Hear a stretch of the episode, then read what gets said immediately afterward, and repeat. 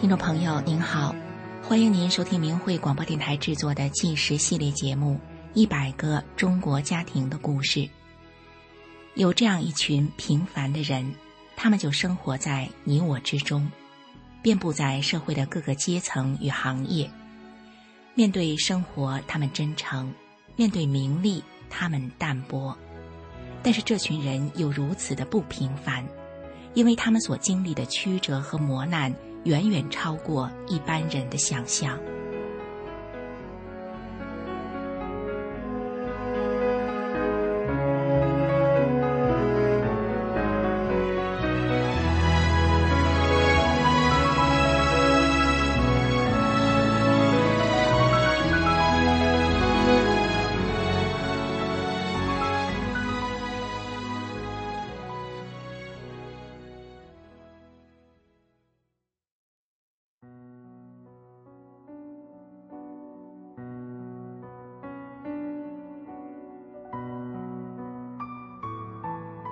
俗话说：“久病床前无孝子，久穷家中无贤妻。”若要在身无分文的情况下，长期照顾重度瘫痪的丈夫，可以坚持多久呢？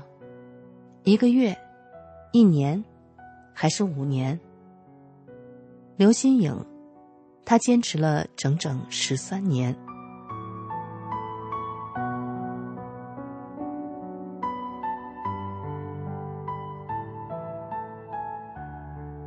大连市中山区颐和街四十一号，就在颐和街西边山坡上最高处的一栋楼。刘新颖和丈夫屈辉，自一九九七年结婚以来，就一直住在这栋楼里。十七年后，在二零一四年，这房里的一切还是十几年前简简单单的样子，只是地板已经掉了漆。在二零一四年的二月二十二号，这天是刘新颖丈夫屈辉葬礼的第二天。刘新颖默默的坐在门边的沙发上，看着窗外。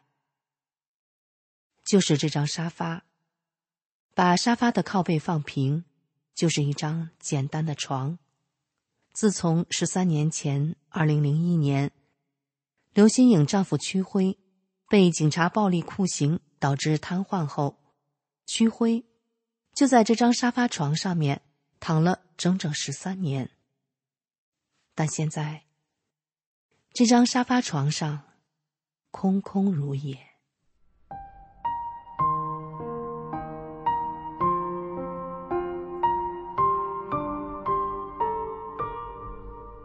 刘新颖慢慢的在这张沙发床上躺了下来。她想体会丈夫屈辉躺在这里的感觉。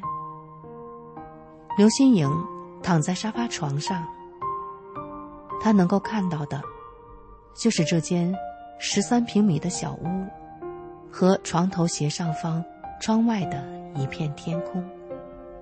这些，就是丈夫屈辉这十三年来能看到的一切。寒来暑往，十三个春秋。有多少流云飘过，又有多少飞鸟掠过那一片寂寞的天空？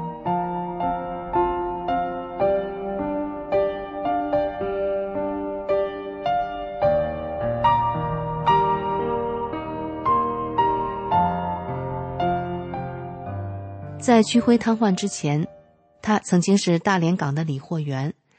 刘新颖则是妇产医院的护士。他们分别从一九九五年和一九九六年开始修炼法轮大法。一九九七年，拥有共同价值观的两人结了婚。一年后，他们的女儿出生了。屈辉、刘新颖和宝贝女儿欣欣是幸福的一家三口。没想到，一九九九年，中共开始镇压法轮功。当时，屈辉和刘新颖深感政府的报道不符合实际情况，他们商量之后，准备一起去北京上访。不料，政府却早就在各个交通运输的通道设下了重重关卡，拦截从全国各处上北京的法轮功学员。在大连机场，刘新颖夫妻俩就被抓了。这次，屈辉被关押了将近两个月。二零零零年一月，屈辉和刘新颖决定再次去北京上访。这一次，两人成功的到达了天安门广场，但是，他们却在警察的抓捕中失散了。屈辉被关进了大连港看守所。但他被要求放弃修炼。一个月之后，警察见屈辉仍不放弃，竟然把屈辉送到了精神病院，把他和那些有杀人和暴力犯罪史的精神病人关在一起。刘新颖一直没有丈夫屈辉的音讯，她到处打听丈夫的下落，最后，刘新颖费尽周折才得知。丈夫屈辉被关进了精神病院。四月九号，刘新颖和她的父亲冒雨坐火车赶到精神病院探望屈辉。那时，刘新颖仍天真的想着，过一段时间，屈辉就会被放出来了，因为屈辉没有精神病，也没有犯罪，不会也不能总被关在精神病院吧。但没想到的是。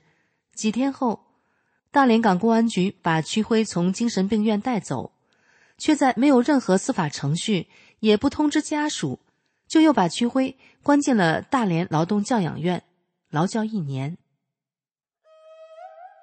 面对如此不公正的对待，刘新颖是震惊的。震惊的刘新颖决定再一次到北京，用合法并且和平的上访方式，告诉世人法轮大法好。修炼是人民的权利，这是一场不应该发生的迫害。然而，刘新颖自己却也因为这次上访，他被关进了大连教养院，要劳教三年。那时，是二零零零年十月，一个幸福的小家庭就这样破碎了。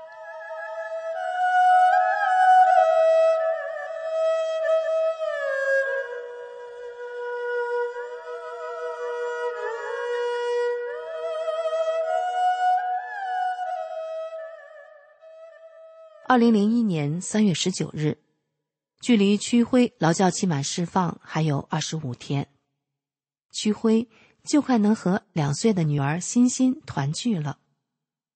可是就在这一天，在高强度的劳动和一连串的洗脑措施之后，在身心两方面针对法轮功学员进行的转化计划无效后，劳教所开始了所谓的强制转化行动。这天下午，教养院组织了大批的警察，集中了全院的高压电棍、胶皮棒和手铐，一辆辆救护车也载着氧气袋开进了教养院。这场所谓的强制转化从三楼开始，坚持信仰的法轮功学员被一个个带进房间里，警察们手拿电棒或硬棍，围着法轮功学员。要求他们在转化书上签字。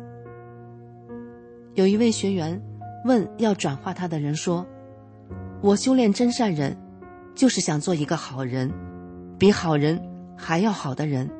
你让我往哪里转呢？”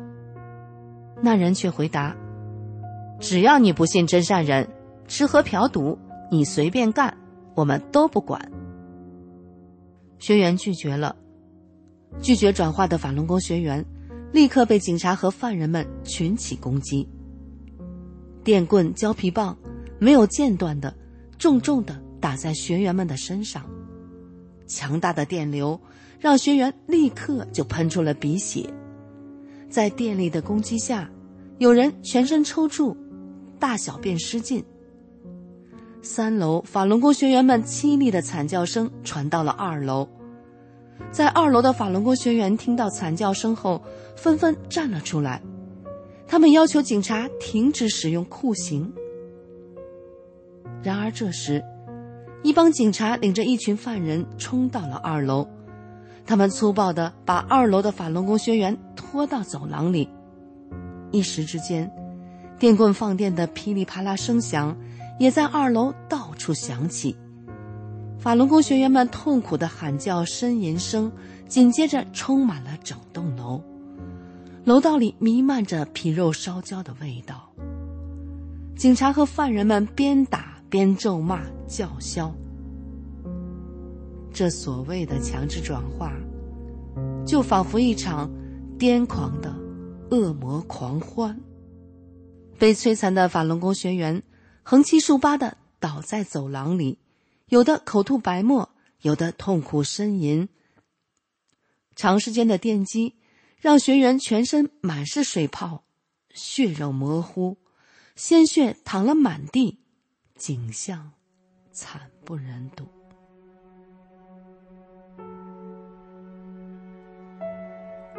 在这场大规模的、毫无人性的酷刑折磨中，屈辉的颈椎被打断了，他口吐鲜血，多次昏迷。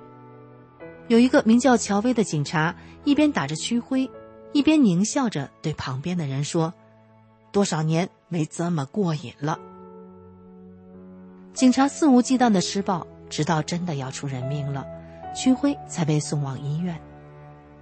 屈辉的病情十分严重，生命垂危。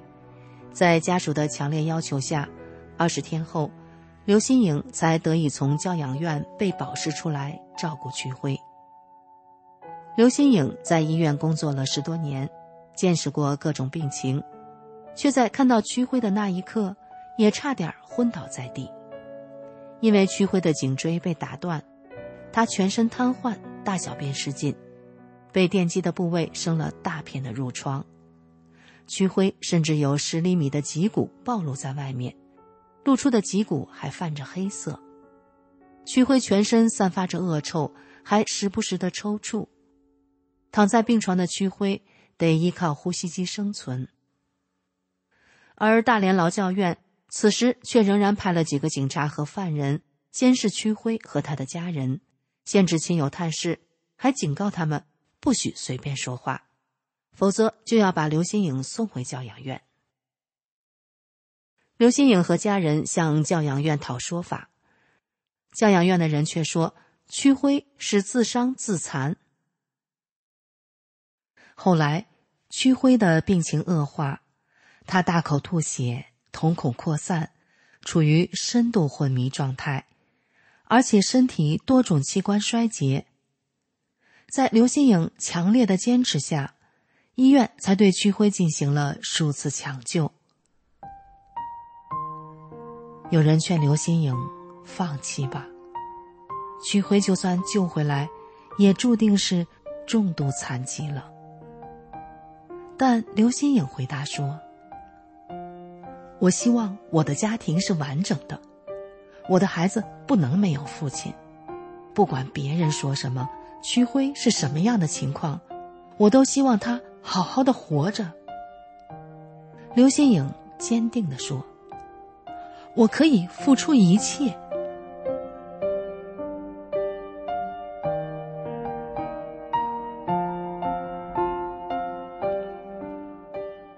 抢救过后，医生通知屈辉家属准备后事，于是。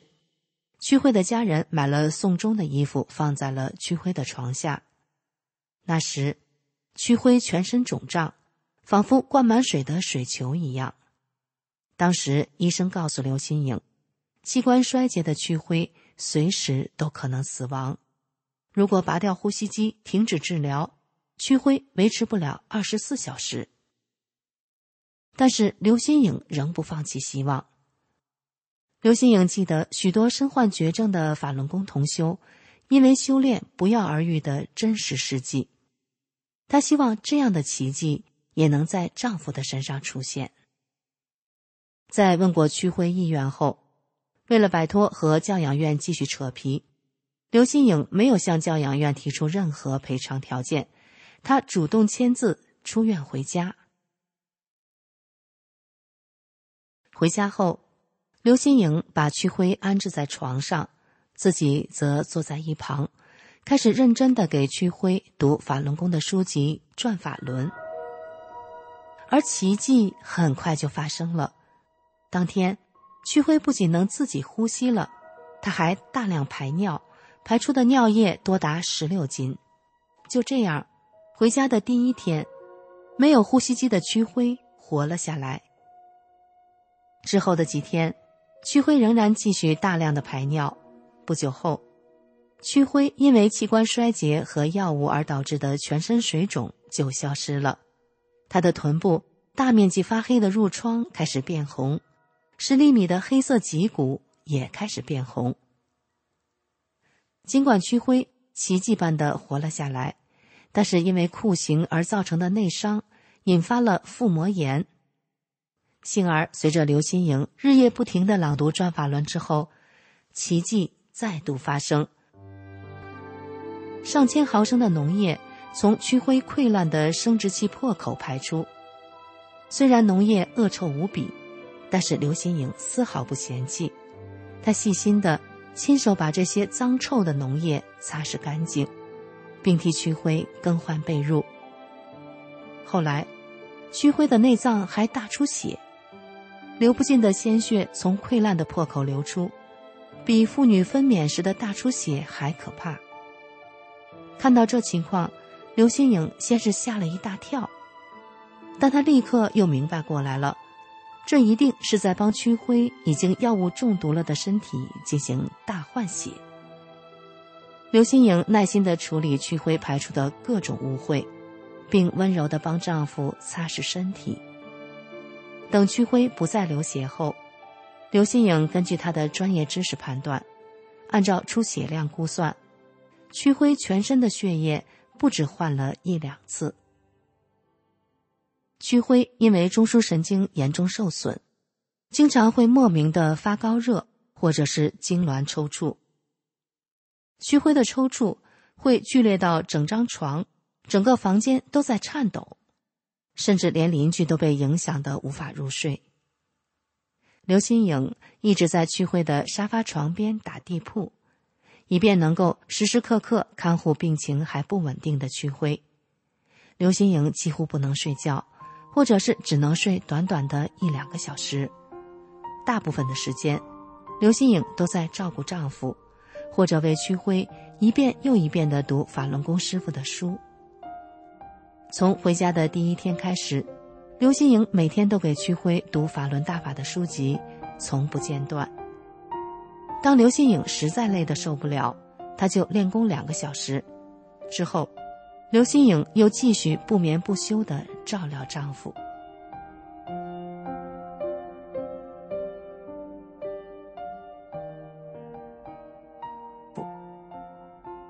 颖，颖。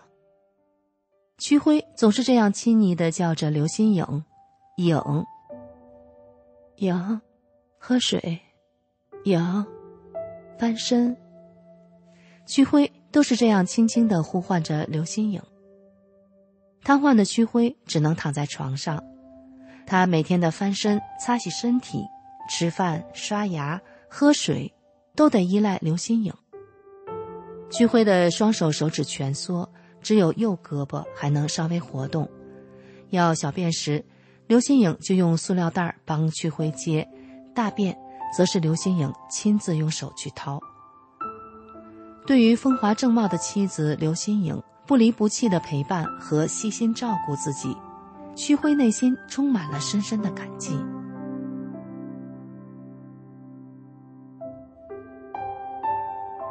只能躺卧在沙发床上的屈辉。平日里，除了刘新颖不断忙碌的身影外，床头斜上方、窗外的那片天空，是屈辉唯一能看到的外面的世界。天气好的时候，日光就透过窗户照进室内，然后随着时间推移，阳光渐渐的隐去。在夜深人静的时候，他们家里亮起了灯。刘新颖平稳的读书声，贯穿着静谧的夜晚。直到刘新颖累了，法轮功悠扬祥和的练功音乐就陪伴着他们，跨越黑暗，迎接天边重新绽放的光亮。这样的场景，在他们的家中，整整延续了十三年。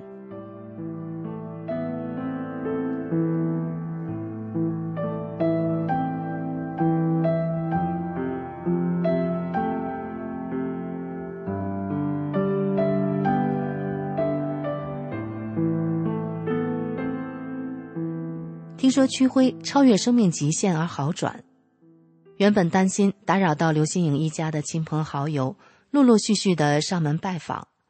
刘新颖的医院同事也来了，他们都知道出院前，屈辉因为药物中毒已经无法用药了。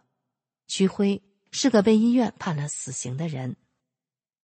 等他们亲眼看见屈辉的情况后，这些医院同事都惊叹说：“这太超常了。”当时，因为被迫害，刘新颖失去了工作，也为了照料屈辉，刘新颖没有时间去找工作。刘新颖只靠着亲人接济和低保生活。那是他们的女儿欣欣，一直和父母聚少离多。欣欣被接回家时刚满三岁，小女孩的眼神充满着胆怯。那时，刘新颖的处境是如此的艰苦。但她依然坚忍的照料丈夫和女儿。幸好，屈辉的一些朋友听到消息后，通过不同方式也一直资助他们一家的生活。尽管刘新颖以坚强的意志支持着全家，针对他们的打压却一直持续着。在屈辉被迫害瘫痪的第二年，二零零二年六月二十五日。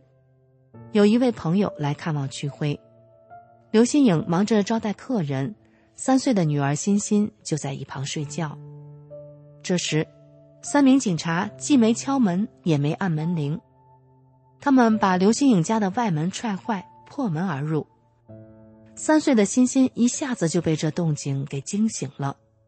欣欣一睁眼，看见有三个不认识的男人强闯进家里，吓得哇哇大哭。刘新颖赶紧抱着女儿哄孩子。这三个人闯进屋后，直接翻箱倒柜，把刘新颖家平时看的书、做的坐垫、敬佛用的香，包括黄色的窗帘，统统拿走。曲辉问：“你们是哪儿的人？”他们回答：“特别行动组在执行命令，不许说话。”但这些人却没有出示任何身份证或搜查证。最后。三名警察说：“屈辉一家反政府，没给刘新颖任何收据，就带走了他们家的物品，还把来拜访区辉的朋友也抓走了。警察并叫刘新颖带着孩子跟他们一起走，但刘新颖没有听从他们。这次的事情过后，他们的女儿欣欣因为受到过度惊吓，大病一场。”小小的欣欣有太多的疑惑。有一天，欣欣问妈妈：“为什么别人的爸爸是站着的，我的爸爸是躺着的？”刘新颖不知道该怎么回答。他如何去跟欣欣说明这个迫害的残酷？难不成要跟女儿说，这个社会是一个是非黑白颠倒的社会？刘新颖看着欣欣，从那时起，刘新颖在心中暗自做了一个约定：妈妈一定要为爸爸昭雪，为你爸爸讨一个公道。刘新颖不想让欣欣纯真幼小的心灵只看见社会的阴暗，刘新颖要让女儿知道，正义可以伸张，光明也可以重现。刘新颖拍摄了几张屈辉伤残的照片。写好控告书，还让屈辉口述了一封告大连市民书。刘新颖向大连市民揭露他们一家受到的肉体上、经济上和精神上的残忍迫害。刘新颖拿着照片，拿着控告书，勇敢的走遍了各政府机关。了解迫害真相的人们震惊了，纷纷指责教养院的恶行，甚至有市民深受感动。按地址找到屈辉家，要给予他们经济上的帮助。从二零零四年到二零一四年，刘新颖不知走过多少政府部门，控告信也不知发过多少封。在刘新颖一边追寻着正义的过程中，另一头，她仍然是丈夫屈辉和女儿欣欣最稳固的支柱。有，喝水。有，翻身。十三年来，屈辉的呼唤，是刘新颖最熟悉的声音。刘新颖喂丈夫吃饭、喝水，给他翻身、洗澡、剪指甲。刘新颖给丈夫换尿袋用手帮屈辉掏大便。同时，刘新颖作为母亲，她的坚强与仁爱，则是女儿欣欣受到的最好的教育。刘新颖和女儿欣欣两人的母女时光虽然少，但很融洽。刘新颖曾给女儿写过一封信，在信里，刘新颖对女儿说：“妈妈希望欣欣能像皇帝的新衣里的孩子一样，有分辨是非的能力。”刘新颖也希望欣欣像手捧空花盆的孩子中的孩子一样。不为利益与权势左右，在任何时候，都能用阳光的心态对待一切。在刘心颖信中的字里行间，仿佛能让人看见刘心颖的眼神。他充满了怜爱的看着女儿，他对欣欣说：“妈妈希望你永远有一颗水晶般的心，不被污染，不被侵蚀。”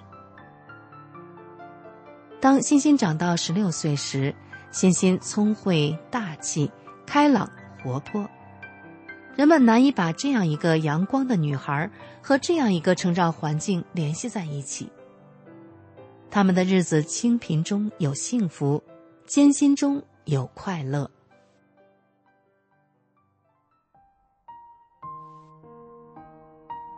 二零一四年二月十九日。一个春寒料峭的日子，晚上八点钟，屈辉去世了。刘新颖拉着屈辉逐渐冰冷的手，痛哭失声。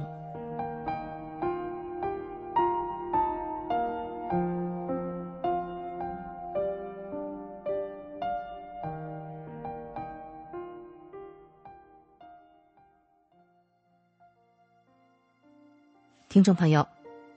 十三年来，独立照顾瘫痪在床的丈夫刘新颖，是深受迫害的屈辉最温柔厚实的依靠。坤厚载物，万物滋生。十三年的不离不弃，刘新颖的坚贞震古烁今。所谓的坚强，并不是他能战胜所有的事情，而是他在任何的困境中。依然能保有善良，滋养着周围的人与事。刘心颖是坚强的，在她的滋养中，她的女儿欣欣虽然身处黑暗，却依然能迎向天地中的阳光灿烂。